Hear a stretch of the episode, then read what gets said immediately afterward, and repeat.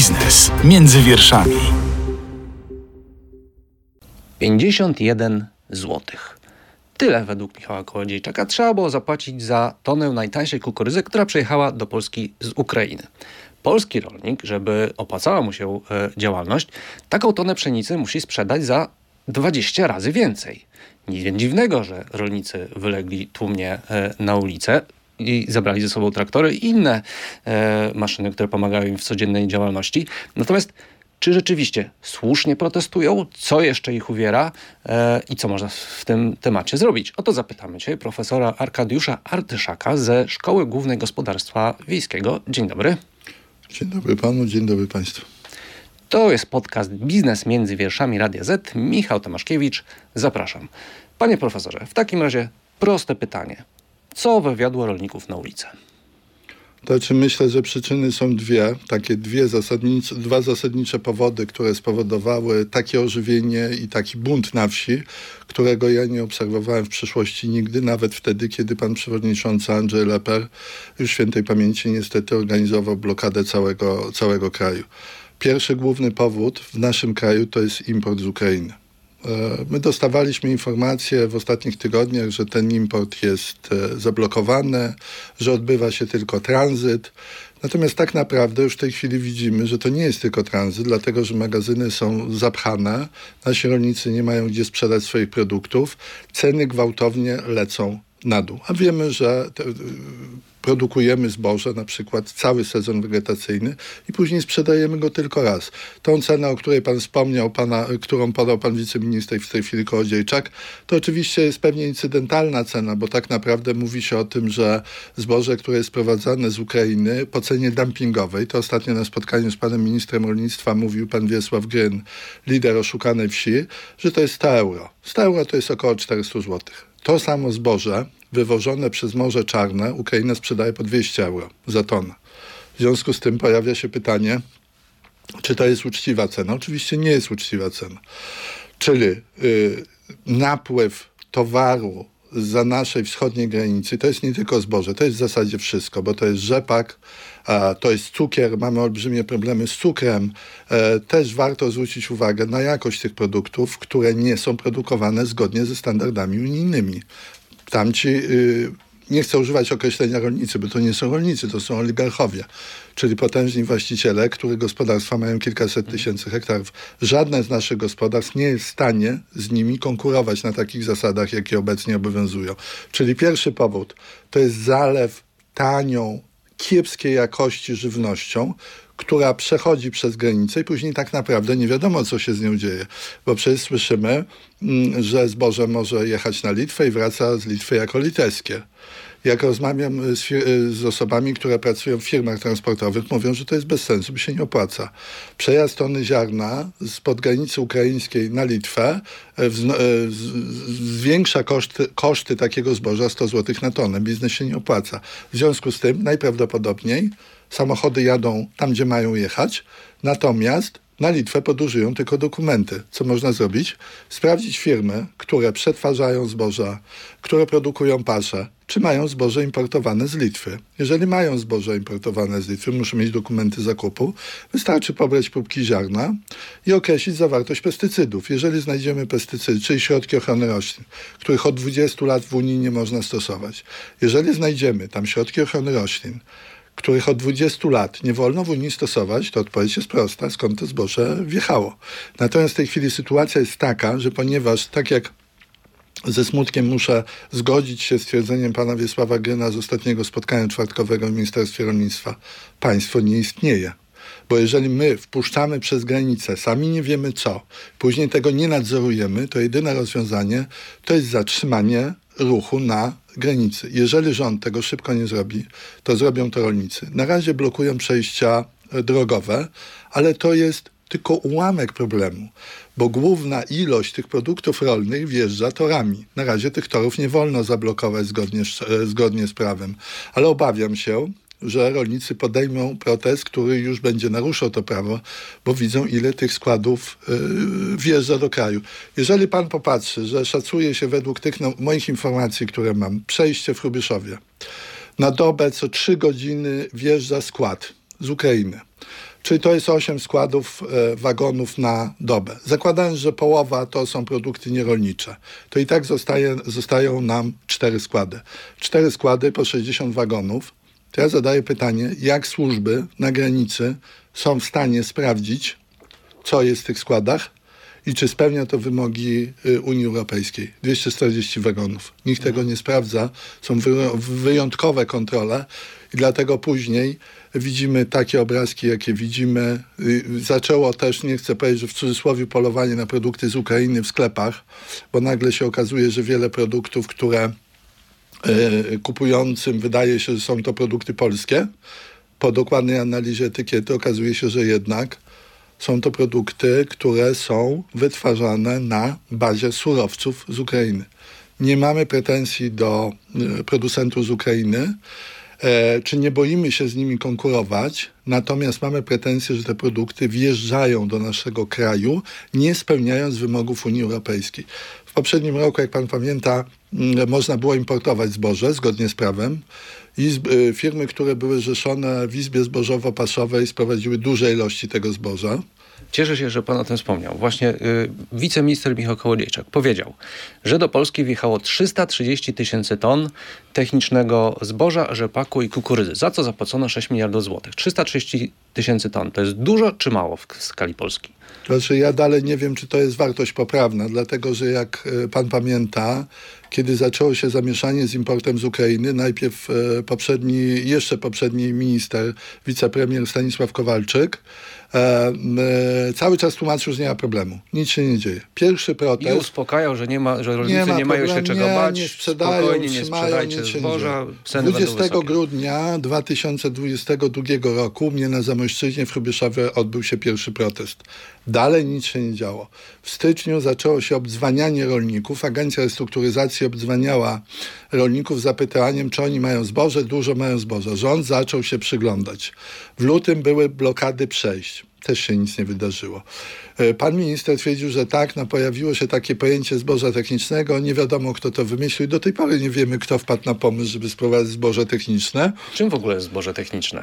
Tak naprawdę nie ma takiego pojęcia. Jest to pojęcie wymyślone, wielokrotnie już wypowiadałem się na ten temat, że to Czyli, jest... czyli to jest takie powiedzenie, że to jest zboże tak niskiej jakości, że nie możemy go sprzedać jako y, zboże jadalnego. To jest zboże takie, którego nie można wykorzystać ani do celów konsumpcyjnych, czyli na przykład do przerobu na mąkę, czy do produkcji piwa w przypadku jęczmienia. Nie można go wykorzystać na paszę, natomiast można go albo przerobić na bioetanol, czyli na spirytus, albo można spalić w nim w piecu.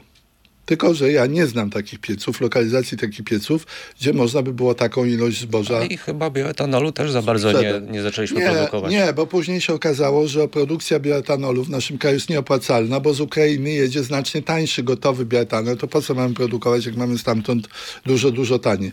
Natomiast wracając do tego zboża technicznego. Na początku 2023 roku pan wicepremier Kowalczyk powiedział, że no tak, było to zboże techniczne importowane, ale już przestało iść. Zatrzymano jego przepływ. Wiele miesięcy później okazało się, że jeszcze szło w lutym. Później oficjalnie to Rzeczpospolita pisała, jakie to są ilości, to jest około 100 tysięcy, wtedy podano taką wartość. Teraz pan Kołodziejczak podaje ponad 300 tysięcy. Obawiam się, że to nie jest ostateczna wartość, to ziarno w ogóle nie powinno przekroczyć naszej granicy. Dlatego, że nasze służby nie powinny tego ziarna wpuścić przez granicę. Natomiast tłumaczenie służb jest takie, zboże techniczne nie ma żadnych wymogów. W związku z tym my nie mamy czego sprawdzać, no bo skoro nie ma żadnych wymogów, no to co mamy skontrolować? Brzmi to trochę tak, jakby ktoś tam na górze y, pomyślał i stwierdził, dobra, tego nie możemy tego zboża y, sprowadzić, ale wymyślimy sobie tutaj takie y, zboże, którego nie ma w przepisach i hulaj dusza. To znaczy ja chciałbym kiedyś poznać, myślę, że nie tylko ja, chciałbym poznać to nazwisko tej osoby, która wymyśliła e, ten manewr ze zbożem technicznym, bo jestem pewny, że to zostało specjalnie wymyślone po to, żeby otworzyć granicę właśnie na takie ziarno, które nie spełnia standardów unijnych. Natomiast też co z tym zbożem się stało. No, no, y, prokuratura w Rzeszowie bodajże prowadzi postępowanie wobec firm, które zidentyfikowano, że y, takie zboże techniczne później dokonały cudu przemiany w zboże spożywcze czy konsumpcyjne i zboża paszowe, czyli i pan, i ja, my to, zboże, to zboże zjedliśmy albo w pieczywie, bo poszło na mąkę, albo w mięsie, bo zostało przerobione, przerobione na paszę. Natomiast chciałem zwrócić uwagę y, na jeszcze jedną rzecz. Wtedy, kiedy importowano zboże konsumpcyjne czy paszowe, zgodnie z prawem, e, to ja chciałbym wiedzieć od e, e, Izby Zbożowo-Paszowej, która zrzesza firmy, które to zboże sprowadzały zgodnie z prawem. Ile te firmy wykonały analiz jakości ziarna we własnych laboratoriach? Bo opieranie się na dokumentach ze strony ukraińskiej, wiedząc, jaki jest poziom korupcji po tamtej stronie, jest dla mnie uwłaczające jako konsumenta, że ja nie mam zaufania, że to, co ja kupuję, e, produkty z tych firm, czy to pieczywo, e, czy mięso, że ono nie jest dla mnie bezpieczne. W trosce o konsumenta ja bym oczekiwał, żeby te firmy podały informacje. Tak, kupiliśmy 50 tysięcy ton. Wykonaliśmy w naszych laboratoriach, żeby potwierdzić, czy nic, czy, nic złego tam w tym zbożu nie ma. Wykonaliśmy tyle i tyle analiz. Nie znajdzie pan nigdzie żadnej informacji, że ktoś jakąkolwiek analizę wykonał. Czyli mówiąc tak zupełnie bez ogródek, taki certyfikat y, badania można albo dostać przeprowadzając to badanie na Ukrainie, czy też w Ukrainie, albo uśmiechając się i wręczając odpowiedni prezent. To zresztą podczas ostatniego spotkania znowu muszę nawiązywać do pana Wiesława Gryna, który jest autorytetem wśród naszych rolników, który wskazał e, czy przywołał fakt, że w Dorochusku jest pan, który sprzedaje określone dokumenty za określone pieniądze i nikomu to nie przeszkadza. I to jest dla mnie przerażające, bo jak ja rozmawiam z rolnikami i, i oni, i, i na początku było takie tłumaczenie, proszę pana, ale to Unia otworzyła nam granice. Oczywiście władze, e, władze Unii Europejskiej także nasi przedstawiciele zgodzili się na otwarcie granic. Oczywiście, ale Unia Europejska nie zabroniła w cudzysłowie Unia Europejska, bo pan i ja, to my też jesteśmy Unią, władze Unii Europejskiej nie zabroniły kontroli na granicy. I wystarczyło tylko zgodnie z prawem sumiennie kontrolować każdą partię ziarna, która wjeżdża do naszego kraju. Co to by spowodowało? Okazałoby się, że wiele kiepskiej jakości transportów musiałoby wrócić na Ukrainę.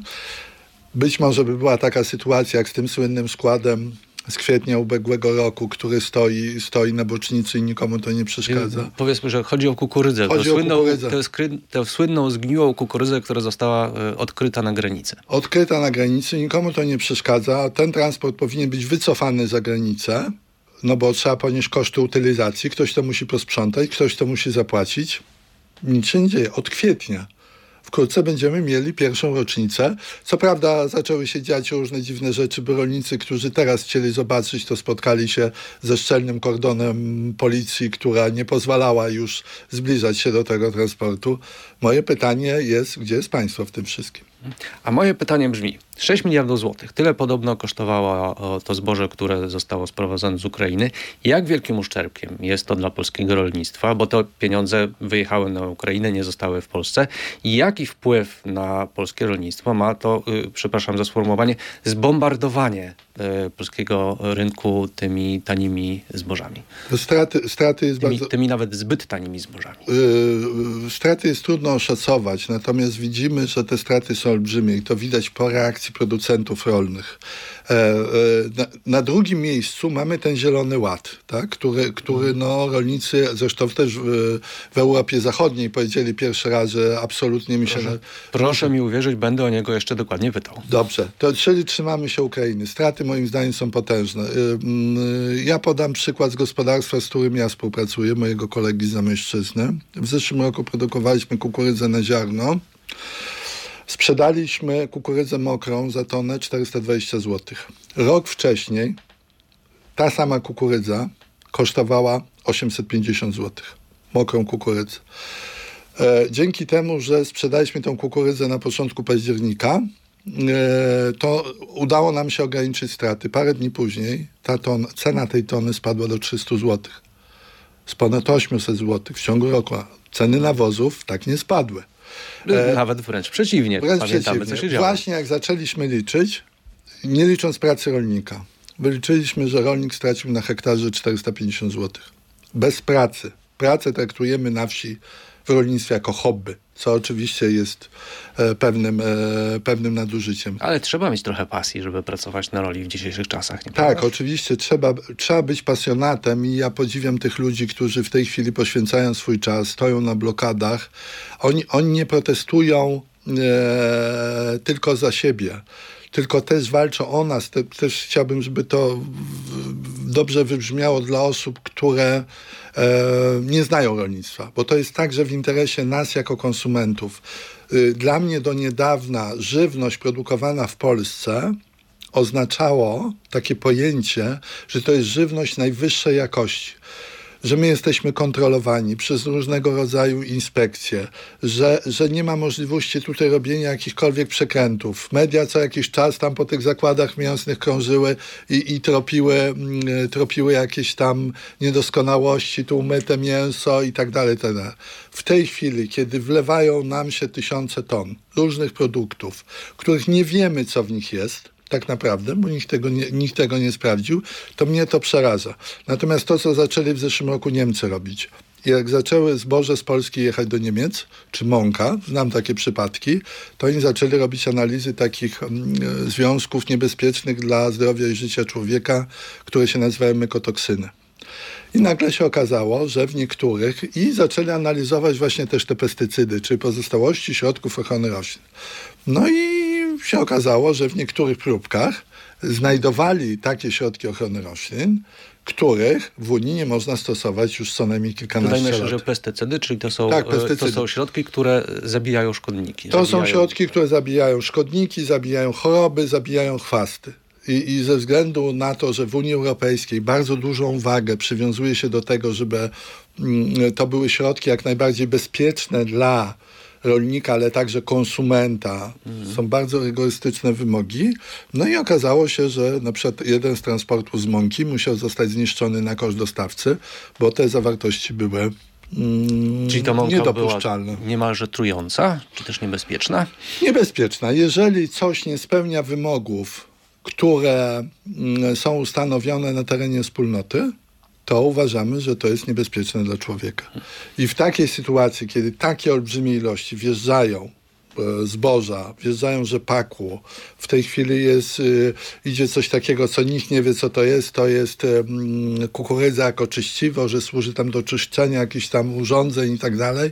Naprawdę pomysłowość e, e, osób, które zarabiają na tym handlu są, są olbrzymie. Zboże techniczne, kukurydza czyściwo. Tak, do czyszczenia jakichś tam urządzeń. Wszystko po to, żeby to tak sklasyfikować, żeby tego nie przepuścić przez granicę. Już chyba po raz piąty czy szósty powołam się na pana Wiesława Gryna, który e, do pana ministra Czesława Siekierskiego powiedział w ten sposób podczas ostatniego spotkania. Jak to jest, że na granicy, jeżeli z Ukrainy ktoś chce przywieźć paczkę papierosów za dużo, to celnicy zawsze to znajdą? A jak wjeżdżają tak potężne ilości, to nikomu to nie przeszkadza. Możemy tutaj zacząć tropić jakieś spiski. Chodziły przecież od już od jakiegoś czasu e, pogłoski o tym, że na tak zwanej liście e, podmiotów sprowadzających, e, importujących zboża i nie tylko z Ukrainy są podmioty, które były powiązane z przedstawicielami, z przedstawicielami byłego rządu.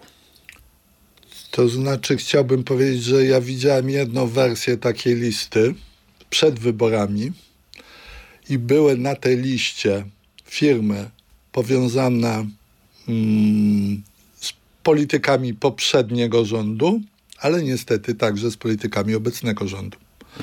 Jak również są potężne koncerny zagraniczne, O to właśnie chciałem zapytać, bo kto tak naprawdę zarabia na tym zbożu? Bo, to, bo, bo narracja jest taka, czy też te informacje, które y, otrzymują rolnicy, to oni mówią, słuchajcie, na Ukrainie jest wojna, przecież oni potrzebują pieniędzy, żeby móc się bronić, więc dajcie im te zboże wwieźć do e, Unii Europejskiej, no niech sobie zarobią na tym i mają za co kupić od nas na przykład amunicję albo czołg. To znaczy to, co bardzo, e, bardzo zbudowało mnie podczas zeszło, e, podczas tych protestów, które były nie w ten piątek, tylko w poprzedni piątek. Ja byłem w miejscowości Chubieszów, e, tam z tymi rolnikami, z nimi parę godzin. To, na co zwróciłem uwagę, że ten protest, na którym ja byłem, był przy drodze, którą przejeżdża wielu Ukraińców. I to, na co zwróciłem uwagę, nie było żadnego aktu agresji wobec obywateli Ukrainy. To rolnicy bardzo mocno podkreślają.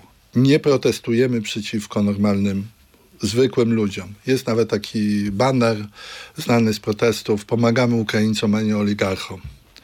E, ja śmiem twierdzić, że słowo klucz. Ja to, e, ja sądzę, że te pieniądze, które wracają na Ukrainę za to zboże, w niewielkim stopniu idą na e, wydatki związane z wojną, bo ta grupa osób, która dysponuje gospodarstwami, jest dosyć ograniczona. Tam wiemy, wiemy że są koncerny zagraniczne z krajów Europy Zachodniej. Premier Donald Tusk powiedział wprost: tak naprawdę na tym zbożu zarabia co najwyżej kilkaset podmiotów i bardzo często są to podmioty z Holandii, z Danii i z Niemiec. To ja bym oczekiwał od pana premiera Donalda Tuska, który zna wiele osób w Komisji Europejskiej, spędził tam dużo czasu, żeby on z tymi osobami szybciej rozmawiał i żeby szybciej podejmowali decyzje. Pamiętam jego pobyt w kwietniu e, w magazynie zbożowym na Zamojszczyźnie E, u pana Szewery. E, on zgodził się na ten pobyt podczas poprzedniego dnia była taka konwencja Platformy w Białej Podlaskiej. No i tam pojechali rolnicy z tej oszukanej wsi, którzy wygwizdali Kowalczyka w Kielcach i pan Donald Tusk w werworze kampanii podjął decyzję, tak, jadę. Jutro o ósmej jestem u was w magazynie. To ja bym teraz oczekiwał, że jak pan Donald Tusk ma władzę jako premier i zna wiele bardzo ważnych osób w Brukseli, żeby zaczął coś z tym robić. E, jeżeli popatrzymy na te gospodarstwa na Ukrainie, to to jest zagrożenie nie tylko dla polskiego rolnictwa. To jest zagrożenie dla każdego rolnictwa w Unii Europejskiej, tylko odłożone w czasie. Dlatego... Cieszę się, że Pan o tym wspomniał, bo mam takie pytanie. Dlaczego żywność produkowana na Ukrainie jest tak tańsza, tak bardzo tańsza w porównaniu do tej żywności produkowanej w Polsce i w całej Unii Europejskiej? Bo wymagania są mniejsze. Czyli po pierwsze, wolno stosować środki ochrony roślin, których u nas w całej Unii Europejskiej nie można nawet od 20 lat stosować. Ze względu na bezpieczeństwo mieszkańców. Ze względu na bezpieczeństwo tak konsumentów. Yy, po drugie, dużo lepsze warunki glebowe, słynne czarnoziemy. Tam można nie nawozić, azotem głównie, a przez wiele, wiele lat te plony będą bardzo wysokie. I trzeci czynnik to jest struktura agrarna. Jeżeli go na większy kombinat ma ponad 600 tysięcy hektarów, są potężne maszyny, potężne wydajności, koszty jednostkowe są mniejsze. Natomiast jeżeli ja mam znajomych e, w różnych krajach e, Unii Europejskiej i w zeszłym roku rozmawiałem z farmerem e, z Podwiednia, oni są przerażeni Austriacy, bo oni mają tak samo małe gospodarstwa jak my. I w, w warunkach polskich nie ma znaczenia, czy ktoś ma... Czy... w polskich warunkach jakie gospodarstwo jest gospodarstwem małym? Bo słyszałem ostatnio, że w tej chwili granica opłacalności to już jest 30 hektarów. Y, ja śmiem twierdzić, że w tej chwili to chyba nie ma takiej powierzchni, przy której się opłaca, bo jeżeli na każdej uprawie tracimy, w zeszłym roku jedyną opłacalną uprawą dla naszych rolników był burak cukrowy. Ten burek cukrowy był uprawiany na 260 tysiącach hektarów. W tym roku wszyscy chcą uprawiać burek cukrowy, no ale oczywiście możliwości cukrowni są mniejsze. Poza tym mamy import z Ukrainy w zeszłym roku 300 tysięcy ton, a limit był 20 tysięcy ton. Dopytam jeszcze, żeby y, też te, te, liczby y, gdzieś usadowić. 600 tysięcy ton, 600 y, tysięcy hektarów, to jest to wielkość gospodarstwa jednego w... Ponad 600 tysięcy tak. hektarów to jest największa firma na Ukrainie. A ile mamy y, y, w takim razie y, ziemi uprawnej w Polsce? Ziemi uprawnej w Polsce to zależy, czy patrzymy gruntoorne, to co mamy do zaorania i do zasiania. W tej chwili szacuje się, że to jest tak 11-12 milionów. W przypadku Ukrainy jest to pewnie tak czyli, mówię z głowy, czyli, czy z niczego trzy razy więcej. Czyli 20 takich gospodarstw ukraińskich i to byłaby cała polska ziemia uprawna w Polsce. No niestety. I, i to my, nie, żaden kraj w Unii Europejskiej nie ma takiej struktury bo są kraje, e, tak, e, są kraje, gdzie te gospodarstwa są trochę większe na skutek historii. To jest e, na przykład Czechy, bo tam po wojnie przeprowadzono kolektywizację. To te gospodarstwa są większe. Ale jeżeli popatrzymy na Austrię, są małe, małe gospodarstwa, Włochy, Francja. W każdym z tych krajów Unii Europejskiej wspierano rozwój małych gospodarstw, tak zwanych rodzinnych. W Polsce obowiązuje limit 300 hektarów takie gospodarstwo, nawet jak gospodarstwo ma tysiąc hektarów, nie mamy żadnych szans, tylko oczywiście kolejność padania gospodarstw będzie zależała od powierzchni. Czyli nie padną te bardzo małe, bo właściciel gdzieś pracuje i gospodarstwo jest hobby. Ale troszeczkę większe, 30-50 hektarów. Widziałem, widziałem dane, które mówią, że obecnie tylko 8% mieszkańców wsi żyje z uprawy roli. Oczywiście i to, te, ten trend będzie dalej, dalej, y, dalej postępował i jak gdyby obecność rolnictwa Ukrainy będzie wymuszała na krajach tych głównie w cudzysłowie przyfrontowych e, konieczność koncentracji ziemi. Ale za pomocą tylko koncentracji ziemi, zwiększania wielkości gospodarstw, my nie damy radę. I, I to dobrze by było, żeby władze Unii Europejskiej zrozumiały, że najpierw padnie, rolnictwo w tych krajach przyfrontowych, później padnie rolnictwo dalej. Padnie w Niemczech, padnie we Francji. My po prostu jako Unia Europejska nie poradzimy sobie z tym rolnictwem. Y, mamy już świadomość, że Ukraina wejdzie do Unii Europejskiej. Wcześniej czy później. No oczywiście nie chcielibyśmy już mieć sąsiada za granicą w postaci Rosji, e, tylko żeby to była dalej Ukraina. Natomiast no, muszą być ustalone zasady, na jakich to rolnictwo wchodzi. Jak Państwo pamiętacie... Gdy, jak, gdy my wchodziliśmy do Jak wchodziliśmy, były to okresy, przepy, były okresy, były okresy przejściowe. mieliśmy limity, ile mogliśmy sprzedać. E, tylko, że nasza stu... Można chyba się spodziewać, że takie same rozwiązania byłyby wprowadzone e, w negocjacjach e, z Ukrainą. Ale ktoś coś mówi na ten temat, już ktoś coś rozmawia, są jakieś wstępne ustalenia? Nie ma żadnych ustaleń, nic. Otworzono granice, wszystko jedzie jak... Utworzono granicę jako sytuacja awaryjna, tak? No, wojna. sytuacja awaryjna, oczywiście, ale tak jak mówię, mm, e, nie wiem, czy to jest, moim zdaniem jest to zły pomysł pomagania Ukrainy, bo to też spowoduje odwrót tych rolników od Ukrainy. Oni mają zupełnie inne nastawienie. Jeszcze teraz, jak pojawiają się kolejne incydenty na, na przejściach, tam obrażanie naszej flagi i, i, i, i ja się obawiam niestety, że jeżeli szybko nasz rząd nie podejmie moim zdaniem w tej chwili jedynej słusznej decyzji. To jest całkowite zamknięcie granicy, łącznie z przejściami kolejowymi. To może dojść do bardzo niebezpiecznego eskalowania sytuacji na tej granicy. Mówił pan, że już teraz atmosfera jest bardzo napięta i że takiej nie pamięta, jeżeli chodzi o y, rolników w Polsce. Co dokładnie im doskwiera? Tak naprawdę, co mówią, co słychać, gdy pan z nimi rozmawia? Po pierwsze, nie mogą sprzedać swoich produktów, bo magazyny są zapchane e, surowcem z Ukrainy. Po drugie, ceny które w żaden sposób... Ponieważ magazyny są zapchane, to Tak, nie ceny są coraz niższe, ceny są coraz niższe, mają na głowie kredyty, te kredyty trzeba spłacać. Wkrótce pojawi, przyjdzie wiosna, trzeba kupić nawozy, trzeba kupić paliwo. Dopłaty do paliwa poniżej 1,5 złota, złotego do litra są nie, niesatysfakcjonujące dla nich, czyli żądają 2 złote, po to, żeby te koszty maksymalnie obniżyć. Ale nie da się tych kosztów maksymalnie. Z drugiej strony wkrótce będziemy mieć żniwa, bo czas biegnie szybko. Za chwilę będzie lipiec, sierpień. Będą nowe zbiory. I gdzie oni mają to sprzedać? Skoro jeszcze tych im się nie udało. Tych im się jeszcze nie udało. Ci, którzy sprzedali, udało im się jakoś po zbiorach sprzedać po tych cenach i tak niższych, to są o tyle szczęśliwi, że mają puste magazyny. Mhm. E, natomiast ci, którzy trzymali, no to teraz nie mogą sprzedać. Wszystko, czy, wszystko jest zapchane. Czy to znaczy, że y, polscy rolniki, polscy rolnicy y, y, wzięli traktory, wzięli traktory i wyjechali w Polskę, dlatego że po prostu grozi im bankructwo. Oczywiście, grozi bankructwo i to jest akt desperacji. To nie jest. E, e, e, proszę, proszę, proszę, nie, e, proszę zwrócić uwagę. Naprawdę nie mieliśmy takiej sytuacji. Ja rozmawiam z wieloma rolnikami, także ze swoimi byłymi studentami. Ludziom się chce z Pomorza, z Podgdańska jechać na e, przejście w Dołchobyczowie przy granicy, na granicy z Ukrainą, tylko po to, żeby pokazać tym rolnikom Zamojszczyzny, że my, my was wspieramy. Y, biorą urlopy, jak gdzieś pracują, przyjeżdżają, wspierają. Coraz więcej, co mnie cieszy, firm z otoczenia rolnictwa wspomaga rolników. Y, Panie z kół gospodych wiejskich e, przygotowują e, pożywienie dla tych ludzi, którzy tam mają takie 12-godzinne zmiany od 8 do 20, od 20 do 8 i tam, i tam stoją. Ludzie spod Płocka też jeżdżą na wschód, y, z, z województwa zachodniopomorskiego. Nikt ich do niczego nie zmusza.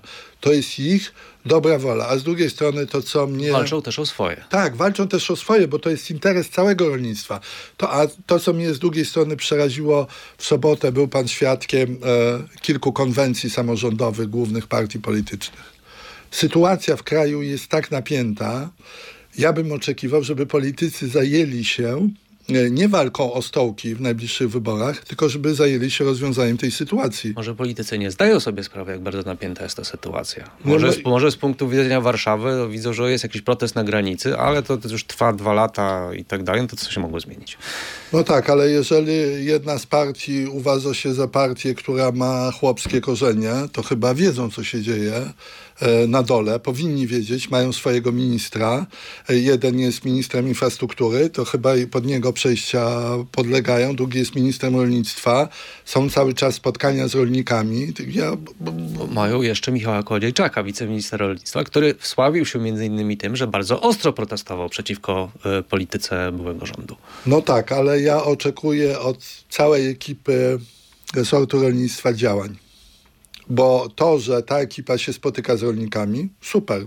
Kowalczyk, pan... To, swoją drogą to były pierwsze, pierwsze takie protesty, gdzie rolnicy i rządzący protestowali przeciwko temu samemu wspólnie.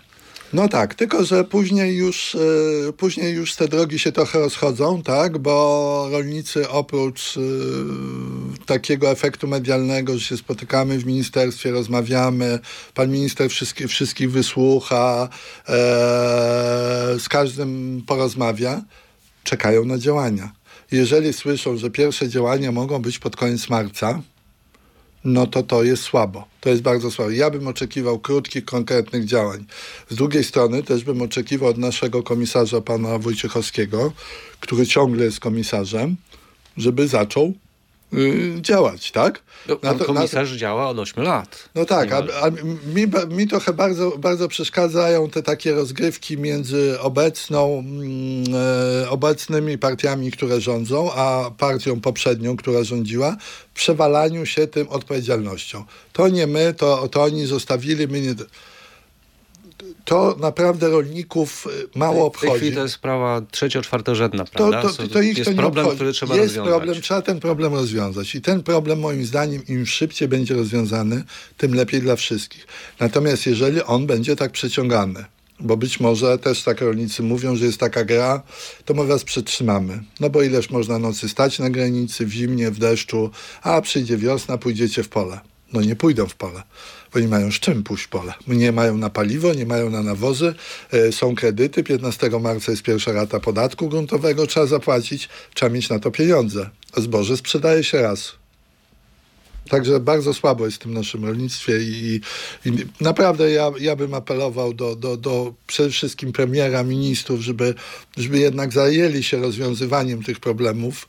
Tym bardziej, że no, tak jak wcześniej pan Donald Tusk znał drogę do magazynu pana Szewery pod Zamościem, to może by pojechał, bo z powrotem do tego magazynu. Ja rozmawiałem z tym rolnikiem e, na proteście w Hrubieszowie. Czy pan Tusk się z nim kontaktował? Nie, ostatnio jakoś nie.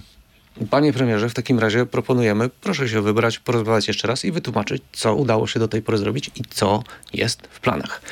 E, Zboże z Ukrainy to jest tylko ten jeden problem palący już w tej chwili. I Ale na cukier. horyzoncie Jeszcze cukier. zboża, cukier, plony Wszystko rolne z Ukrainy. Które przyjeżdżają do Polski, to jest ten jeden palący problem tutaj i teraz. Ale to nie jest jedyny problem, przeciwko któremu e, protestują rolnicy. Jest jeszcze drugi, pod nazwą Zielony Ład. I to są już protesty ogólnoeuropejskie. O co chodzi? To są protesty ogólnoeuropejskie i wcale, się, wcale im się nie dziwię, dlatego że politycy i osoby, które decydowały o kształcie Zielonego Ładu, a teraz część osób nie chce się do tego przyznać, że było autorami tego Zielonego, zielonego Ładu. Są osoby, które się przyznają. Mam tutaj e, wpis na w, kiedyś, kiedyś w serwisie Twitter, teraz w serwisie X e, komisarza Janusza Wojciechowskiego 16 grudnia 2021. I czytamy w nim tak. W sprawie rolnictwa to nie ja jadę na, fa na, fali Unii Europejskiej, to Unia Europejska jedzie na mojej fali. Zielona reforma wspólnej polityki rolnej powstała w Warszawie i nazywała się najpierw Program Rolny PiS. Program, e, reforma e, wspólnej polityki rolnej jest tym programem w 100% zgodna i bardzo dobra dla polskich rolników. Czy jest dobra dla polskich rolników? E, no to o co chodzi w tym sytuacja, ładzie? sytuacja, którą widzimy na drogach, na przejściach granicznych pokazuje... Sugeruje, że nie do końca. E, no to bardzo dobrze pokazuje, co rolnicy myślą na temat, na temat Zielonego Ładu. To znaczy początkowo nie wszyscy rozumieli, o co chodzi w tym Zielonym Ładzie. O co chodzi w Zielonym Ładzie? Zielony Ład to jest taki idealistyczny mm, pomysł, że będziemy bardzo bezpieczni dla środowiska i będziemy tym kontynentem, który jest zeroemisyjny. Eee, czy damy taki przykład całemu światu, jacy my jesteśmy przyjaźni. Tylko, że to są piękne idee, słuszne, Natomiast na to trzeba nałożyć zdrowy rozsądek. I tego zdrowego rozsądku moim zdaniem zabrakło. Bo Czy proszę... Być może było za dużo optymizmu po prostu, że te cele uda się e, tak szybko osiągnąć. To znaczy ja myślę, że e, to pisały osoby, czy przygotowywały osoby, bo tego rolnicy specjalnie nie konsultowali. Y, nikt nie brał pod uwagę głosu nas, naukowców, którzy jesteśmy związani z rolnictwem. Dla nas to dawno już była utopia. Oczywiście dla części osób, które są bardzo zaangażowane w ochronę środowiska, mm, no to one to popierały, ale trzeba brać pod uwagę, y, że zadaniem rolnictwa pierwszym podstawowym jest produkcja żywności. I, za, i y, tak zwane bezpieczeństwo żywnościowe kraju. Oczywiście, każdy kraj proszę zwrócić uwagę, każdy kraj stara się za wszelką cenę mieć własne zasoby żywności. Jak to jest ważne, pokazała nam pandemia, jak widzieliśmy, jak e, w sklepach znikała żywność. Później mieliśmy przykład, jak jeden statek zablokował kanał i nagle e, okazało się, że z tym żarciem jest, żarciem jest słabo. Przecież to, to znowu pan Wiesław Gryn, chyba po, pozdrawiam pana przewodniczącego, prezesa e, chyba 15 raz już się powołuje, bardzo dobry przykład z rolnictwem Izraela. Izrael produkuje żywność na pustyni. Są olbrzymie koszty, ale oni sobie nie mogą pozwolić, żeby stać się zależnym żywnościowo. Jak można grać z żywnością? No to pokazuje Rosja. Przed II wojną światową pokazała na Ukrainie, jak można głodzić własnych, własnych obywateli.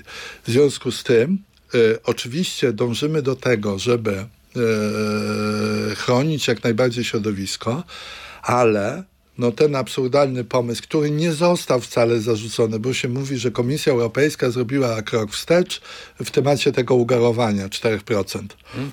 Innymi słowy, 4% ziemi... E, Wyłączamy z produkcji. Tak, nie, może, nie może być uprawiana nie. przez rok, dlatego że że jest, że jest środowisko. No dobrze. Tylko po to, żeby się odnowiła, tak? Tak, ale że jeżeli ja mam 100 hektarów, to ja wyłączam sobie 4% fabryki, tak? 4, a tu, 4 hektary. Tak, a tu tak. muszę konkurować jeszcze z gospodarstwami, które mają 500-600 tysięcy hektarów. A ja tutaj ograniczam produkcję, czyli koszty rosną, tak? To jest bez sensu. Mhm. Ale chciałem zwrócić uwagę na jedną rzecz. Po protestach rolników i farmerów, w zachodniej Europie pojawiła się taka informacja, że Komisja Europejska zawiesza w tym roku. Co to znaczy? Nie rezygnuje, tylko zawiesza. Opóźnia wprowadzenie. Czyli absolutnie rolnicy się na to nie zgodzą i będą tak protestować, aż ten Zielony Ład y, y, będzie y, miał realne kształty, że to można wprowadzić. Poproszę y, zwrócić, zwrócić uwagę, w zeszłym roku wprowadzono tak zwane ekoschematy. Ja, czas, ja piszę dużo dla rolników w magazynach rolniczych. Ja się e, w takim razie dopytam, jako głos osób, które rolnikami nie są. Co to są ekoschematy? Ekoschematy są to takie różne działania prośrodowiskowe, które mają wpływać korzystnie na, na środowisko naturalne. Brzmi dobrze. Super, tylko problem jest w, e, w praktyce. Jeżeli wprowadzono takie działanie, e, którego jednym z elementów, mówiąc najprościej, był czas zastosowania obornika, czyli tego nawozu spod krów. I tam wymuszono na rolnika, że oni muszą to po rozrzuceniu na polu, mają 12 godzin, żeby to przeorać, żeby nie było strat azotu. Super. Tylko pytanie, co się dzieje, jak pada deszcz? Wywieźliśmy i zaczyna padać. Nie da się zaorać.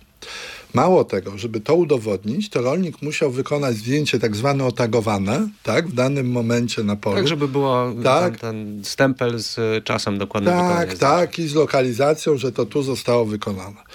Jest wiele pól, gdzie nie mamy dostępu do internetu. E, W związku z tym zmieniono to na oświadczenie rolnika, że rolnik wypełnia, e, wykonał to w ciągu 12 godzin. I teraz znowu można wrócić do, do, do, do importu z Ukrainy, że jak to jest, że tutaj rolnika się sprawdza, czy jak miał gniazdo jaskółek w oborze, to jest zgodne z przepisami, czy niezgodne z przepisami, a tutaj wjeżdżają potężne ilości żywności, która zawiera nie, ma, nie wiadomo co, jest niezgodne ze standardami unijnymi, nikomu to nie przeszkadza.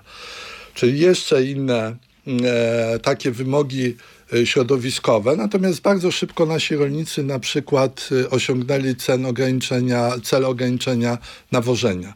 Bo tam był taki cel, że do 2000 to w strategii od pola do stołu. Bardzo mądre hasło. E, Jak to ma się do, do żywności z Ukrainy? Od pola do stołu, z czyjego pola do, do czyjego Czy, stołu? przypomnijmy, zasadniczo pomysł był taki, żeby rolnicy produkując żywność mogli sprzedawać ją lokalnie, żeby właśnie ograniczyć e, transport Tak. e, na dłuższe odległości. I żeby była identyfikacja producenta, że jeżeli pan sobie coś w sklepie kupi, Czyli zamiast do, super, zamiast do supermarketu można było sobie pójść na przykład e, na targ w dzień targowy i bezpośrednio od rolnika kupić sobie te piękne jabłka, te piękne ziemniaki, marchewki, pietruszkę, tylko wszystko, nie galaretę, bo po ostatnich wydarzeniach y, z, z, z, Tak. wiemy- Znaczy zakładamy, wiemy zakładamy skąd. oczywiście, że to są producenci, którzy przestrzegają zakła- zasad są- unijnych, mają wszystkie certyfikaty i ich, ich żywność jest właśnie tą zdrową, unijną żywnością. I właśnie wprowadzenie, Taki był pomysł. wprowadzenie tych ekoschematów spowodowało obniżenie tak zwanej e, tej takiej podstawowej płatności, czyli tych dopłat, natomiast wprowadzenie wielu op- dopłat takich, które są uzależnione od różnych, e, różnych działań. E, System był wprowadzony bardzo szybko, pośpiesznie, nie był przygotowany i teraz ja ostatnio dostałem takie zaproszenie, czy ja bym nie prowadził, te, przeprowadził takiego szkolenia dla rolników na temat ekoschematów. Z przykrością odmówiłem. Bardzo lubię spotkania z rolnikami, bo lubię spotkania z praktyką. Powiedziałem po prostu, ja tego nie rozumiem. Ja nie potrafię mówić o czymś, czegoś sam nie rozumiem. Zakładam, że jeżeli ja nie rozumiem, to moi słuchacze na szkoleniu mają prawo tym bardziej tego, tego nie rozumieć. Na, natomiast wracając do tego, do tego nawożenia, tam był taki cel w tej strategii od pola do stołu, ograniczenie innymi zużycia nawozów o 20% do 2030 roku. No i wszyscy się martwili, a jak to nasi rolnicy zrobią? Okazuje się, że grupa azoty pomogła bardzo skutecznie, podnosząc drastycznie ceny nawozów. My w ciągu trzech miesięcy osiągnęliśmy ten cel. Nie musieliśmy czekać do Czy, 2030 czy, roku. czy to jest osiągnięcie w cudzysłowie, to znaczy, że po prostu nie mieliśmy nawozów, żeby z nich Ceny korzystać? były, tak wysokie, Czy... ceny były tak wysokie, że rolnicy stwierdzili, że oni nie będą kupować. Jeżeli cena mocznika, taki nawóz azotowy y, doszła do 4800, pamiętam, za tonę, a, a, a, A wcześniej? A, a wcześniej było tam poniżej 2000. No to, to automatycznie wymusiło osiągnięcie tego celu. Czyli to, to, to, to nie jest problem, tylko, e, tylko pytanie, pro- pytanie jest- po co? Problemem jest chyba to, że widziałem raport e, przygotowany przez pan, który mówi, że gdyby te zasady e, Zielonego Ładu wprowadzić i ograniczyć e, możliwość korzystania z nawozów, to najbardziej ucierpiałyby na przykład e, plantacje truskawki, bo wydajność produkcji spadłaby o ponad 20%. Wydajność produkcji zboża spadłaby o ponad 10%. Oczywiście, oczywiście, że tak. Natomiast te, tam był też taki pomysł w, e, rozwoju rolnictwa ekologicznego, bo generalnie w rolnictwie możemy wyróżnić takie trzy systemy. Rolnictwo ekologiczne, rolnictwo integrowane i są specjalne takie wymogi i tak zwane konwencjonalne, czyli intensywne. Moim zdaniem tego intensywnego, od kiedy mamy takie ceny środków do produkcji, to jego po prostu, po prostu nie ma. I pierwsze założenie było, że 25% mm, gruntów ma być w tym rolnictwie ekologicznym, co w naszym przypadku spowodowałoby wzrost udziału kilkukrotny. E, pytanie, czy w Polsce mamy tak zamożne mm, e, społeczeństwo, że jest tylu ludzi, którzy byliby w stanie zapłacić więcej za taką żywność. Problem polega na tym, że w masowej produkcji używa się tych środków, które spra- sprawiają, że ta y, wydajność z hektara jest wyższa. Tutaj mamy niższą wydajność, wyższe koszty produkcji, No i więc i sama, ręczna, i praca więc ręczna, i, dużo więc pracy i sama żywność musi chcąc nie chcąc, kosztować drożej. No musi Mamy te, te, te, te wszystkie bio warzywa, bio owoce i tak dalej, ta, ta, ta, ta marka, czy też ta etykietka funkcjonuje i widać, że one potrafią być dwa razy droższe od tych zwykłych warzyw. Oczywiście, i, i, ale to spowodowałoby z kolei ograniczenie tej produkcji takiej w cudzysłowie tradycyjnej czy konwencjonalnej. Czyli jakbyśmy mieli tej żywności mniej, to jej ceny też musiałyby pójść w górę. No i pytanie, e, jak to powiązać jeszcze z ograniczeniem powierzchni uprawy o te 4%, to słynne ugorowanie, że nie uprawiamy, sami sobie zamykamy fabrykę.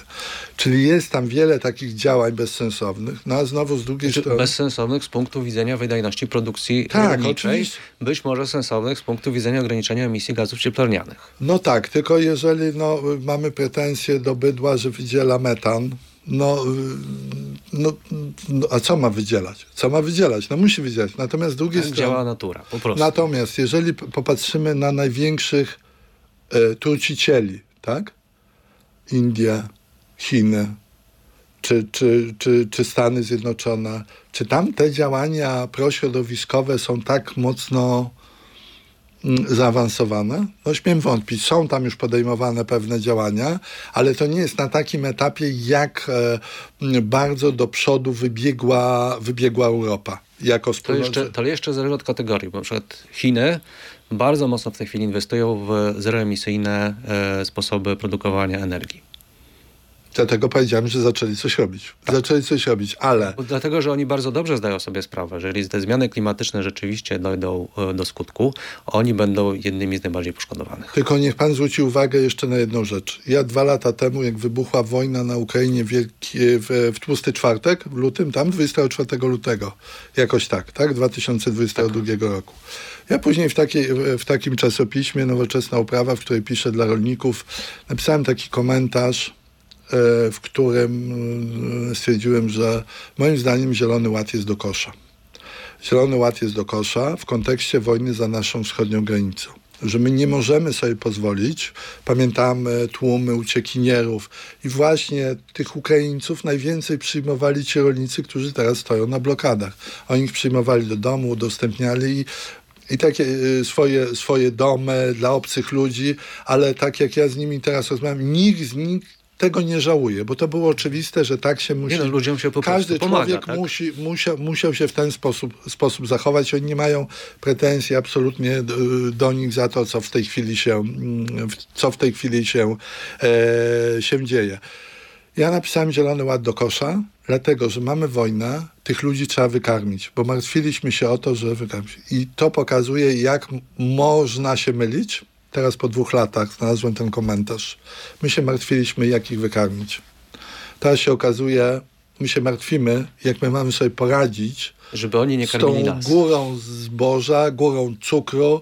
Zresztą też taka ciekawostka, słyszałem, że w zeszłym roku, no dlatego była tak wysoka produkcja cukru na Ukrainie, bo oni stwierdzili, że to jest bezpieczniejsze z punktu widzenia wojny, bo jeżeli zboże jest suche i spadnie rakieta, zapali wszystko, mogą wszystko spalić. Buraki są zielone, spadnie rakieta, będzie dół. I to też taka forma obrony. Natomiast z drugiej strony to spowodowało, że weszło do naszego kraju no, potężne ilości cukru. No i teraz pytanie, co z tym naszym cukrem, tak? Czyli to też pokazuje, jak e, pewne myślenie, które kiedyś, ja mówię o swoim myśleniu, wydawało nam się w tamtej sytuacji oczywiste, no bo tu będzie półtora miliona ludzi, trzeba im dać jeść. To jak my mamy ograniczać produkcję? Powinniśmy produkować jeszcze więcej, żeby ich wykarmić. Po dwóch latach okazuje się, że tamto moje myślenie było błędne. E, Po, pozwolę sobie tylko przytoczyć taką pewną plotkę, którą słyszałem na pewnych korytarzach politycznych wśród e, dziennikarzy gazet, którzy się polityką zajmują, którzy mówili, że Zielony Ład najprawdopodobniej będzie do zmiany, ale dopiero po wyborach. To Do wyborach do Europarlamentu. Oczywiście, i No, gdy, skonstytu- gdy już będzie nowa e, Komisja Europejska. Znaczy, wydaje mi się, że mogą do głosu dojść y, siły tak skrajne, e, że nie jesteśmy w stanie przewidzieć. A jak- nawet, nawet nie o to chodzi. Nawet te, ci sami ludzie, którzy teraz rządzą Unią Europejską, czyli na przykład komisarz von, von der Leyen, y, y, podobno wykazuje chęć do, do zmian, ale dopiero po wyborach. To ja chciałbym wiedzieć, e, dlaczego dopiero po. Logika by podpowiadała, logika by podpowiadała, żeby to zrobić teraz, żeby uspokoić nastroje w całej Europie. Tak samo jak wracając na nasze podwórko, logika by mi podpowiadała, że partie, które w tej chwili rządzą, powinny jak najszybciej uspokoić sytuację na granicy, bo do czerwca jest mało czasu. I wygrają, w, w, mogą wygrać wtedy te siły polityczne, które w tej chwili bardzo mocno się wypowiadają za rolnikami, a które w tej chwili nie rządzą i nie rządziły poprzednio. Mówił pan profesor, że e, te nastroje wśród rolników są naprawdę bojowe. Do czego e, polska wieś może się posunąć, co może zrobić, żeby zaakcentować, że tym razem to jest naprawdę serio? To znaczy, ja, ja obawiam się, że może dojść do różnego rodzaju starć. Na razie jest bardzo spokojnie. Nie było żadnych e, aktów agresji, e, chociażby w stosunku do służb. E, no, tylko ten wątek palenia, spalenia opon e, w, we Wrocławiu. E, Natomiast w innych miejscach nie widziałem palenia opon. Były palone bele słomy, ale było to uzgodnione z policją i policja to akceptowała. Natomiast obawiam się, że może dojść do blokowania torów, bo ci protestujący widzą te składy, które jadą. Jeżeli wtedy policja mm, podejmie jakieś działania, no to naprawdę sytuacja może się wymknąć spod kontroli, bo ci organizatorzy też nie będą w stanie zapanować e, nad tłumem. E, no i też emocje po stronie ukraińskiej. To, co widzieliśmy, mm, postępowanie z naszą flagą, czy informacje z przejścia, gdzie zbezczeszczono naszą flagę, mm, też niektóre wypowiedzi z tamtej strony, no też niektórzy politycy ze strony ukraińskiej, tu jeden minister chyba tak bardzo mocno się wyróżnia. No mer Lwowa, to jego wypowiedź z tym ziarnem, dla mnie niedopuszczalna, żeby można było coś takiego, coś takiego powiedzieć, tym bardziej, że trzeba mieć w kontekście sytuację, że ci rolnicy nie wysypali całych samochodów, oni usypali trochę tylko ziarna, żeby pokazać, co w tych samochodach się dzieje, tak? Czyli ja się obawiam, że jeżeli w tej chwili nie będzie bardzo szybko e, e, skutecznych działań rządu, a nie kolejnych rozmów, bo naprawdę ci rolnicy, oni mówią, że oni już nie mają czasu i nie mają e, i nie chcą tracić tego czasu na przyjeżdżanie do Warszawy i opowiadanie o tym, o czym im chodzi, bo wszystko już zostało powiedziane. Czas na działania. Przed naszą rozmową pokazałem panu profesorowi pewien mem, który y, krąży po internecie. Nie możemy go pokazać, ale mogę go opowiedzieć. To jest mem, który składa się z dwóch zdjęć. Na zdjęciu górnym mamy napis y, protesty rolników przed wstąpieniem do Unii Europejskiej i mamy tam taką szarzyznę, mamy rolników w takich charakterystycznych kufajkach, ubraniach roboczych, mamy kilka bel słomy rozsypanych i to jest protest rolników. Poniżej mamy zdjęcie zatytułowane protesty rolników y, w Unii Europejskiej. I tutaj widzimy traktory. Te traktory to, y, proszę nie poprawić, jeśli się mylę, ale one kosztują y, kilkaset złotych, czasami milio- milion. Kilkaset E, tysięcy. Kilkaset tysięcy złotych, czasami, czasami milion, więc widać, jak bardzo rolnicy na tej Unii Europejskiej się wzbogacili. E, tak, ja mogę potwierdzić, że e, rolnictwo było jedną z tych branż, czy z tych sektorów gospodarki, które zyskało na wejściu do Unii Europejskiej. Ja nie widzę miejsca dla naszego rolnictwa poza Unią Europejską. E, Natomiast ten mem można by było uzupełnić o takie wcześniejsze sekwencje, na przykład jak było przed II wojną światową że pracowano w polu nie ciągnikami, tylko końmi. Albo cofając się O, jeszcze nawet, wcześniej... nie przed, nawet nie przed II wojną światową. Ja też jestem z Lubelszczyzny. Ja pamiętam, jak moja rodzina jeszcze w latach 80. właśnie, jeżeli było pole do zaorania, no to był koń. No i możemy się jeszcze cofnąć, że wcześniej były woły, wcześniej jeszcze mieszkaliśmy w jaskiniach. Y, Równie dobrze można takiego mema przygotować na okoliczność naszych dróg, że teraz mamy S17, tak? Wcześniej nie mieliśmy S17, są jakieś autostrady, mało, bo mało, ale trochę już jest. Po, po, przy, przy, przywołałem te, tego mema, bo, bo w internecie po, potrafią krążyć takie opinie, że no, w głowach się poprzewracało. Weszliśmy do Unii, e, rolnicy żyją teraz jak pączki w maśle. O co im chodzi znowu? No właśnie, nie żyją jak w maśle, bo te ciągniki, o których pan powiedział, to e, po pierwsze to są ciągniki, których część dostali dofinansowanie z Unii Europejskiej za spełnienie określonych wymogów. Część to są kredyty te kredyty trzeba spłacać. Nikt za nich tych kredytów nie pospłaca. To pamiętamy, były takie historie z przeszłości, jak to byli komornicy, którzy zajmowali przez pomyłkę ciągniki. Traktor to traktor, tak, ale traktor do kogo traktor, należy, to już właśnie. wyjaśni potem. Czyli to trzeba, jeszcze, to trzeba jeszcze spłacać. Naprawdę zwrot kapitału w rolnictwie zawsze był mały, a teraz jest ujemny, czy tego zwrotu nie ma, czyli generalnie... Czy rolnicy teraz dopłacają po prostu do interesu? Dopłacają, ale już nie mają z czego dopłacać. Stąd ta desperacja. Mówię, to, to każdy z Państwa, z mieszkańców e, e, większego czy większego miasta, to może sobie zadać pytanie, jakim się chce e, całą noc stać tam na tej granicy, pada, nie pada, jest zimno i to robią. To znaczy, że naprawdę ich sytuacja jest bardzo trudna. Nikt im za to nie płaci, inwestują we własne paliwo. Jeżeli ktoś przejeżdża z, z innego rejonu kraju, to też za swoje pieniądze i to pokazuje desperację, e, desperację w, e, naszych rolników i dobrze by było, żeby ten problem wreszcie skutecznie, szybko rozwiązać. Mhm. I jeszcze powiedzmy o jednej rzeczy, bo Unia Europejska z jednej strony wymaga, ale z drugiej strony też y, właśnie tak jak pan wspomniał, za to, że te wymagania są spełniane, potrafi, y, no nie chcę powiedzieć nagrodzić, ale potrafi docenić, tak? I spełnić jakieś obietnice. Y, na, jako, na jakie wsparcie właśnie Unii Europejskiej czy, i jakie wsparcie polskiego rządu, polskiego państwa mogą liczyć rolnicy? Bo słyszeliśmy na przykład o dopłatach do paliwa. To znaczy, proszę zwrócić uwagę, że podczas ostatnich rozmów pana ministra rolnictwa z rolnikami, oni zwracali uwagę na dwa podstawowe problemy. To jest blokada importu z Ukrainy i drugie to jest e, likwidacja Zielonego Ładu. Pan minister, moim zdaniem w sposób bardzo inteligentny i sprytny, próbował pokazywać trzeci postulat, to znaczy dopłaty do kukurydzy, które mają się w marcu pojawić. Natomiast sytuacja z tymi dopłatami, że rząd dosypuje pieniędzy, niczego nie rozwiązuje. Tak było w zeszłym roku, kiedy PiS też dawał kolejne dopłaty. Ja śledziłem na stronie kancelarii premiera, gdzie tam... Kolejne komunikaty, gdzie tak, pokazywało się, że do takich i takiego... W pewnym momencie e, osobom, które zamieszczały te komunikaty, hektary myliły się z tonami, a to nie jest to samo. E, I rolnicy sami powiedzieli, oni nie chcą żadnych dopłat oni chcą stabilizacji rynku, bo to chwilowe wrzucenie jakiejś tam kasy to niczego nie poprawia. To jest, poprawia tu i teraz, a jest to jeszcze tu jutro. i teraz, tak. Natomiast oni patrzą, no dobra, będą żniwa. Co po żniwach? Gdzie oni to sprzedadzą?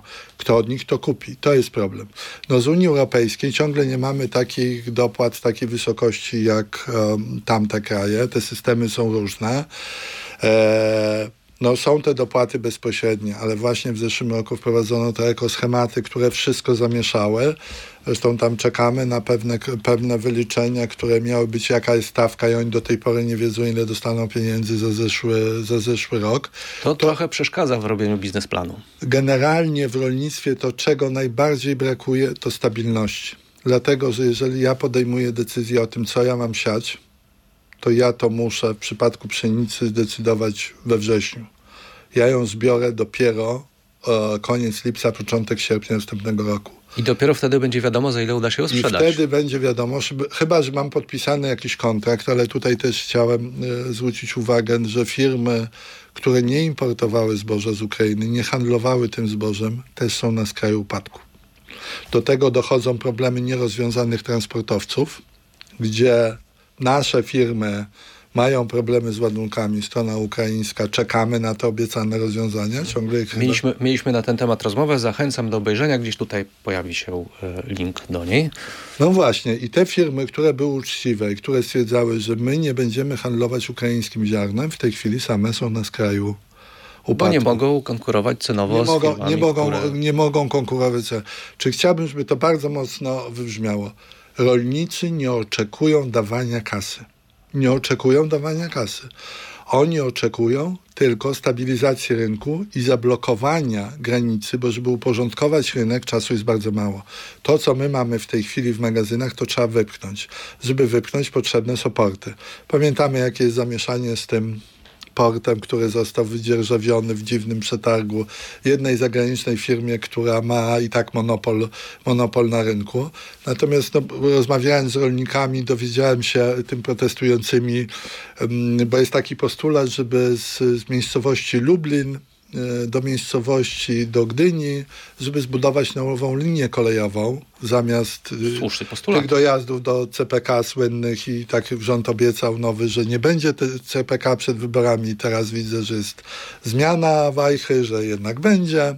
Czy nie będzie, nie wiemy, ale, ale już takie te, te sygnały są takie sprzeczne. Natomiast oni postulują, żeby zbudować linię kolejową, która by sprawnie wywoziła zboże stamtąd, z Lubelszczyzny, do portu. Bo okazuje się, że w tej chwili, to nie wiedziałem, kiedyś od nich się dowiedziałem, że średnia prędkość y, składu ze zbożem do portu to jest niewiele ponad 20 km na godzinę dlatego że te składy muszą gdzieś tam stać, jak jadą składy pasażerskie. To jest, to jest w ogóle, y, jeżeli chodzi o pociągi towarowe, one zawsze muszą ustępować e, miejsca pociągom pasażerskim, więc one tylko jeżdżą wtedy, kiedy jest no właśnie, akurat prześwit między pasażerskimi. To może dobrze by było zainwestować pieniądze i zrobić taką linię, którą by była sprawnie woziła do portu, rozbudować ten port, że statek, który wpływa jest szybko ładowany i odpływa, bo każdy dzień postoju w porcie to są koszty i że my jesteśmy takim um, partnerem handlowym, który potrafi szybko, uh, szybko takie sprawy, sprawy załatwiać. Na razie cisza. E, były takie obietnice przed wyborami, dobrze zbudujemy tą linię. Teraz, teraz zapadła, zapadła cisza. Wożenie zboża tirami spod granicy z Ukrainy do portu jest bez sensu. E, jest kosztowne, jest to dalekie, mamy problemy, problemy na drogach i do momentu, kiedy nie zostanie zbudowana taka sensowna linia, e, która mogłaby też to zboże, które by spełniało wymogi, odbierać z Ukrainy i wozić do portu, no to będzie taka sytuacja, jaka jest, że ja rozumiem trochę oligarchów ukraińskich. W ich interesie jest wypchnąć zboże za granicę jak najbliżej.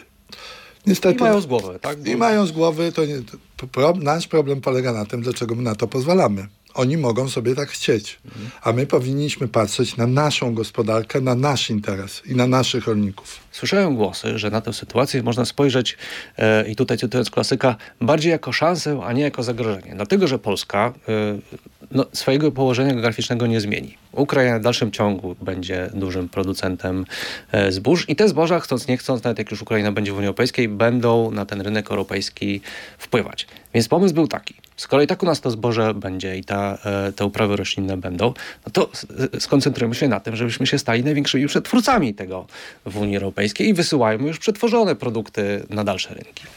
No, po pierwsze nie wiem, czy są firmy, które by były tym zainteresowane. Drugi problem to, że gdybyśmy to przetwarzali i to sprzedawali dalej, to to musiałoby spełniać wymagania odbiorców wygórowane, czy dosyć duże wymagania. Za, zakładam, że jeżeli u, u, Ukraina pan, będzie w Unii Europejskiej, to będzie musiała spełniać dokładnie tak te same standardy, które Jeżeli, jeżeli tak będzie, ja czytałem inną opinię jednego z ekonomistów ukraińskich, to w polskim takim poradniku dla rolników, czy, czy takim czasopiśmie dla dużych rolników, gdzie on wyraźnie stwierdził, że skoro produkcja zbóż na Ukrainie jest tańsza, to jedyne rozwiązanie, jakie powinna zrobić Polska, to zaniechać produkcji zbóż i brać wszystko z Ukrainy, bo i tak nas zasypią. Punkt widzenia, jak wiadomo, zależy dlatego, od kraju, którego jest obywatelem. Dlatego ja jestem zwolennikiem tego, żeby, żeby dbać o nasze rolnictwo, chuchać i dmuchać, e, że marka naszego rolnictwa, e, nad którą pracowali nasi rolnicy przez wiele, wiele lat, żeby tego nie zaprzepaścić. Bo ja się też boję takiej sytuacji, że jak e, nawet uda nam się tą granicę jakoś tam ustabilizować i my zaczniemy tą żywność swoją eksportować, to w wielu krajach może pojawić się taka opinia, że to może nie jest dobre bo to może to ci z Ukrainy zrobili, a jest tylko przyklejona nalepka, że z Polski. I to się odbije na naszej renomie, bo um, pan pracuje w mediach, to jak pan wie, E, dla dziennikarza chyba największą wartością, chyba tak mi się wydaje, dla każdego człowieka jest nazwisko. Jeżeli raz popełnimy jakiś błąd, to nieważne, ile dobrych rzeczy zrobimy. Wszyscy będą pamiętali ten, ten, jeden, ten jeden przypadek. I tak samo może być z, na, z naszą żywnością. Czyli nawet może być tak, że te kraje niezłośliwie, czy, czy firmy w tych krajach niezłośliwie um, będą takie twierdzenia formułować, że może z tą żywnością z Polski to trzeba uważać, albo trzeba dokładnie sprawdzać. Bo ona tak naprawdę jest z Ukrainy, no może Ukraina nie jest miała swoje przygody. No, a poza tym wszyscy wiemy, że na rynkach międzynarodowych toczy się zaciekła wojna o rynki, o pieniądze. Już sobie wyobrażam konkurencję, która pokazuje, mówi, słuchajcie, ale to nie bierzcie tego z Polski, przecież to jest z, z Ukrainy, tylko jest przyklejone, że to jest, że to jest z Polski. To jest jeszcze trzecia strona medalu. Rynek afrykański, który no, czeka na to wszystko. No tak, tylko jeżeli każdy, ja tak się zastanawiałem, jak pojawiały się pierwsze informacje na temat tego, że my będziemy zboże z Ukrainy transportować do Afryki. Tak. Popatrzyłem sobie na mapę. I Gdzie jest Afryka? Gdzie jest Afryka? Gdzie jest Ukraina? Gdzie jest Polska? I tak się zastanawiałem, kto za to zapłaci. Bo widzę Morze Czarne, widzę Afrykę. I to jest logiczne, że tamtędy jest najbliżej. Natomiast przez Bałtyk, tak samo mi się to wydawało, że to jest po prostu nieopłacalne. I, i że to zboże, logika by podpowiadała, mówiąc brutalnie. Zboże przyjeżdża za granicę i tam się wysypuje. No i tak się u nas dzieje. Niestety. Ostatnie pytanie w takim razie. To y, tak, żeby podkreślić i żeby podsumować, jak bardzo to jest poważna sytuacja, ile mamy czasu, zanim będzie, y, zamiast, zamiast kryzysu, będziemy mieć prawdziwą katastrofę. Moim zdaniem czasu mamy niewiele, czy w zasadzie nie mamy w ogóle czasu. E, Te wydarzenia, które się dzieją na przejściach granicznych są nie do przewidzenia. E, I tak jak mówiłem, że w najbliższych dniach może dojść do takich zdarzeń, których wszyscy chcielibyśmy uniknąć, rolnicy też, ale jest taki poziom emocji, taki poziom frustracji y, i jeszcze jak oni stoją gdzieś i widzą te składy, które podążają, nikt tego nie kontroluje, nikt tego nie zatrzymuje. Da, dałem przykład, że to jest fizycznie niemożliwe, bo dobrze, proszę bardzo, wjeżdżają, pobieramy z każdego wagonu próbkę, sprawdzamy, jest dobre, to puszczamy, nie jest dobre, nie puszczamy. E, że to naprawdę w najbliższych dniach, moim zdaniem, powin, y, mogą się już wydarzyć rzeczy, których nikt by nie chciał. A z punktu widzenia konsumentów, czyli ludzi, którzy y, kupują sobie żywność, tak? Bo muszą. Wszyscy musimy coś jeść. Ja czy, też, jest, mhm. czy jest y, powód, żeby panikować? Czy coś może się y, stać takiego na rynku żywności w Polsce w związku z tymi protestami, że nagle kilogram jabłek zacznie, jabłek, kilogram ziemniaków zacznie kosztować 30 zł? To znaczy, raczej nie widzę w tej chwili takiej sytuacji, że czy zagrożenia, że ceny gwałtownie wzrosną ze względu na to, że tego, te, tych produktów na rynku jest dużo.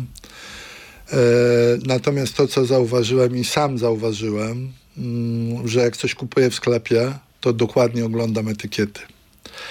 E, I ponieważ przewijają się te różne listy tych firm, które sprowadzały z Ukrainy, zgodnie z prawem, to, to już by było jasne, zgodne z prawem, ale jak widzę nazwy tych firm, to nie kupuję tych produktów. Ze względu na szacunek dla naszych rolników. Gościem podcastu Biznes między wierszami był profesor Kardiusz Artyszak ze Szkoły Głównej Gospodarstwa Wiejskiego. Dziękuję bardzo za rozmowę. Dziękuję panu, dziękuję państwu, pozdrawiam wszystkich rolników na blokadach. Również pozdrawiamy rolników, trzymamy kciuki. E, Michał Tomaszkiewicz, zapraszam na kolejny odcinek. Biznes między wierszami. Więcej podcastów na player radioz.pl.